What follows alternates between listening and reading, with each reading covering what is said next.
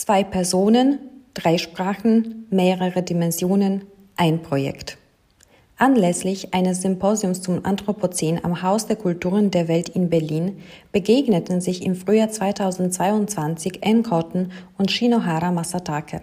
Cotton, eine Autorin, die sich in ihren literarischen Texten sehr intensiv mit Sprachen beschäftigt und selbst mehrsprachig ist, traf auf Shinohara, Professor an der Universität Kyoto, der zum einen als Übersetzer arbeitet und zum anderen Gespräche mit KünstlerInnen und SpezialistInnen führt.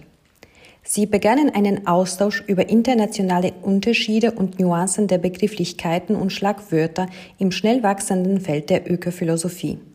Dadurch, dass beide bei hoher Sprachkompetenz als Fremde auf die anglophonen Trends blicken, entsteht eine einzigartige Perspektive, in der eine respektvolle Annäherung und Befragung von Ideen und Begriffen gekoppelt mit Änderungsversuchen einen Kontrast zum im deutschen Sprachraum üblichen polemischen Hickhack bildet.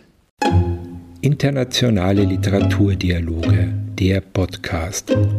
Eine Initiative des Außenministeriums in Zusammenarbeit mit der Österreichischen Gesellschaft für Literatur. Das Projekt im Gespräch Wachsendes Vokabular, ein transkulturelles Glossarium zur gegenwärtigen Ökophilosophie von Enkoten und Shinohara Masatake umfasst ein Problemfeld, welches in japanischer Kultur und Philosophie viel präsenter ist als in der westlichen, nämlich den Umgang mit der Technologie.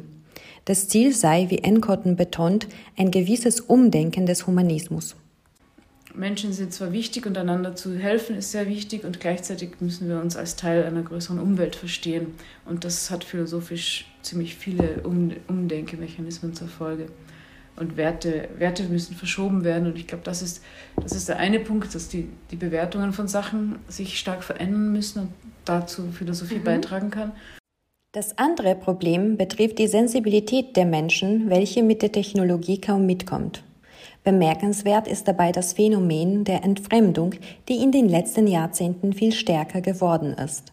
Laut Encotten betrifft dieser Aspekt ebenfalls die Philosophie, die den neuen technischen Entwicklungen lange kritisch gegenüberstand. Dass man sich damit auseinandersetzen soll, das ist eigentlich etwas, was in der japanischen Philosophiegeschichte viel stärker präsent ist. Also seit, seit, seit vor dem Zweiten Weltkrieg oder so war mhm. das immer ein großes Thema. Wie lebt der Mensch mit der Technologie? Ähm, zusammen. Der Arbeitsprozess begleitet eine recht extensive Lektüre mit dem Ziel, eine Art Glossar mit einem Lektüre-Tagebuch zu entwickeln. Die ausgewählten Begriffe, geplant sind insgesamt 40 bis 50, werden in der Form kurzer Einträge, die parallel auf Englisch, Deutsch und Japanisch verfasst werden, auf einer für das Projekt angelegten Website präsentiert. Ähm, bei diesem Projekt werden wir einfach dieses, diese kurzen Szenen, also in dieser Schreibweise weitermachen, dass wir einerseits Gedanken vorstellen oder uns über die Nuancen von Begriffe unterhalten. Also sich ein Beispiel wäre zum Beispiel, ähm, naja, Umwelt wäre ein gutes Beispiel. Mhm. Ähm, wie das übersetzt wurde, woher der Begriff kommt im Deutschen, wie ändert sich das auf Englisch, Environment und wie sind die unterschiedlichen Begriffsgeschichten. Mhm. Oder Natur wäre auch ein Beispiel.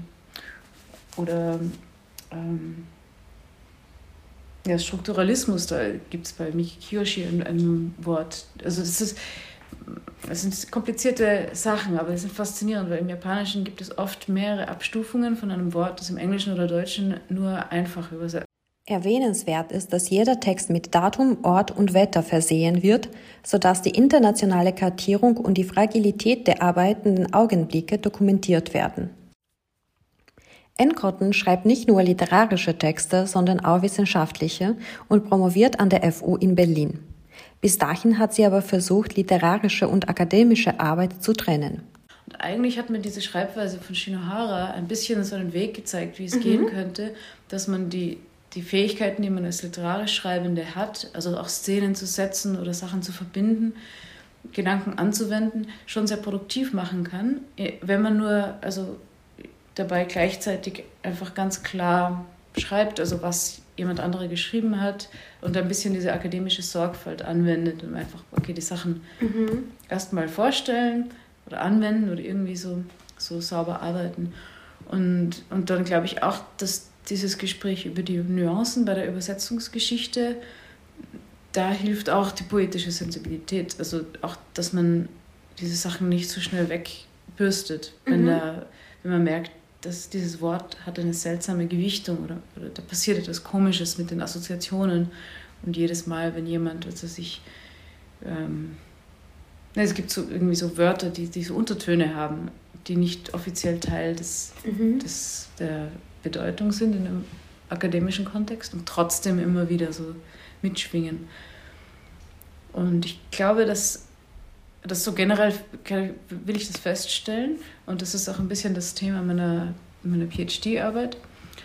Aber in der generellen Feststellung hilft es nicht weiter so richtig. Und, und deswegen finde ich die Arbeit zusammen mit, mit Professor Shinahara, der auch eine große Sensibilität für Wörter hat, ähm, toll, weil wir einfach Wort für Wort ganz genau solche Felder ähm, erkundschaften können. Und ich glaube, dass wir das aber eher so skizzenförmig oder informell machen, hat den Vorteil, dass das eben kurze Texte bleiben mhm. und nicht ausufernde Abhandlungen. Eine Vorgehensweise, die das entstehende Projekt besonders spannend macht.